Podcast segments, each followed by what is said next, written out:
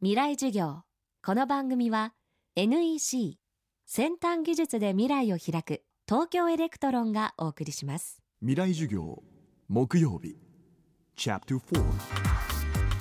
今週の講師は東京大学数物連携宇宙研究機構長村山斉さん。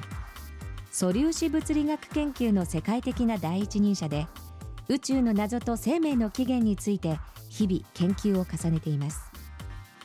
137億年にわたる宇宙の歴史と日々格闘している村山さんにとって地球を取り巻くさまざまな問題はどのように映っているのでしょうか。未来授業4時間目。テーマは奇跡の星。地球の未来。私も含めてその宇宙の研究をしてる人たちというのは多分みんな同じように思うと思うんですけれどもその宇宙のことを考えていますとすごくやっぱ謙虚になりますしある意味でこう感謝の気持ちが湧いてくるというふうに思います。であのちょっとこう宇宙に出てみると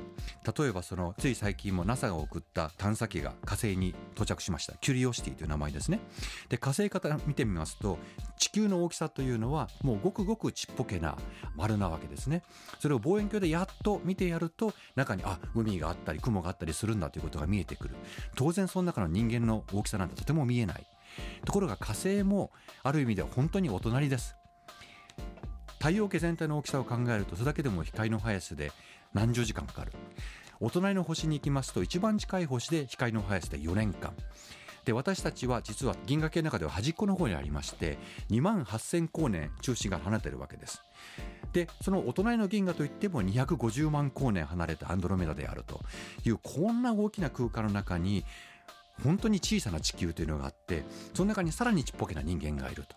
でそういうことを考えてみますとその狭い地球の中に住んでいるわずかその数十億人の人間たちが言葉が違うとか文化が違うとか肌の色が違うとか宗教が違うということでそれぞれなんかこう敵のように思ってるっていうのはなんかすごくこう悲しい気もしますし逆にこの宇宙全体の中でこういう生命がいる惑星がどんだけあるかということを考えてみますとやっぱりいろんな条件が揃って初めて生命が生まれたわけですからある意味で非常に貴重な存在だと思います。ですからせっかくこうやって太陽の恵みを受けて人間が暮らしているこの地球というのはあるわけですからその地球の環境ってやっぱりすごく大事にしなきゃいけないなということも思わされます。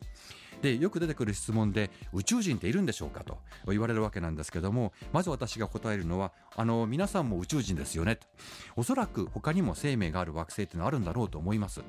でもこう調べていくとやっぱりいろんな条件が必要であると。地球しかちょうどいいところにないわけです。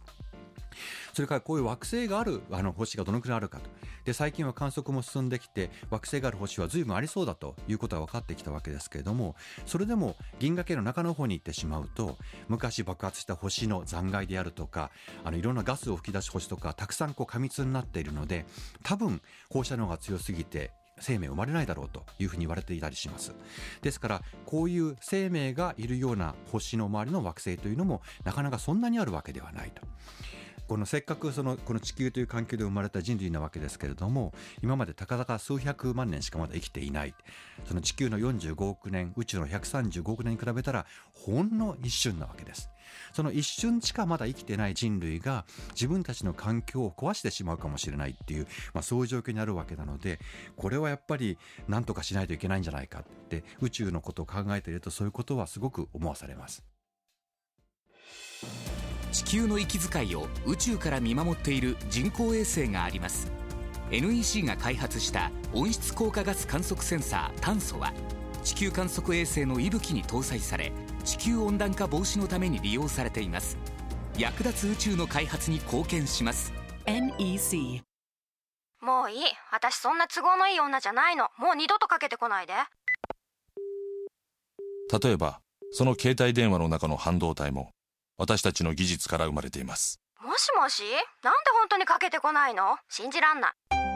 半導体製造装置であなたと未来を結ぶ東京エレクトロン。未来授業この番組は NEC 先端技術で未来を開く東京エレクトロンがお送りしました。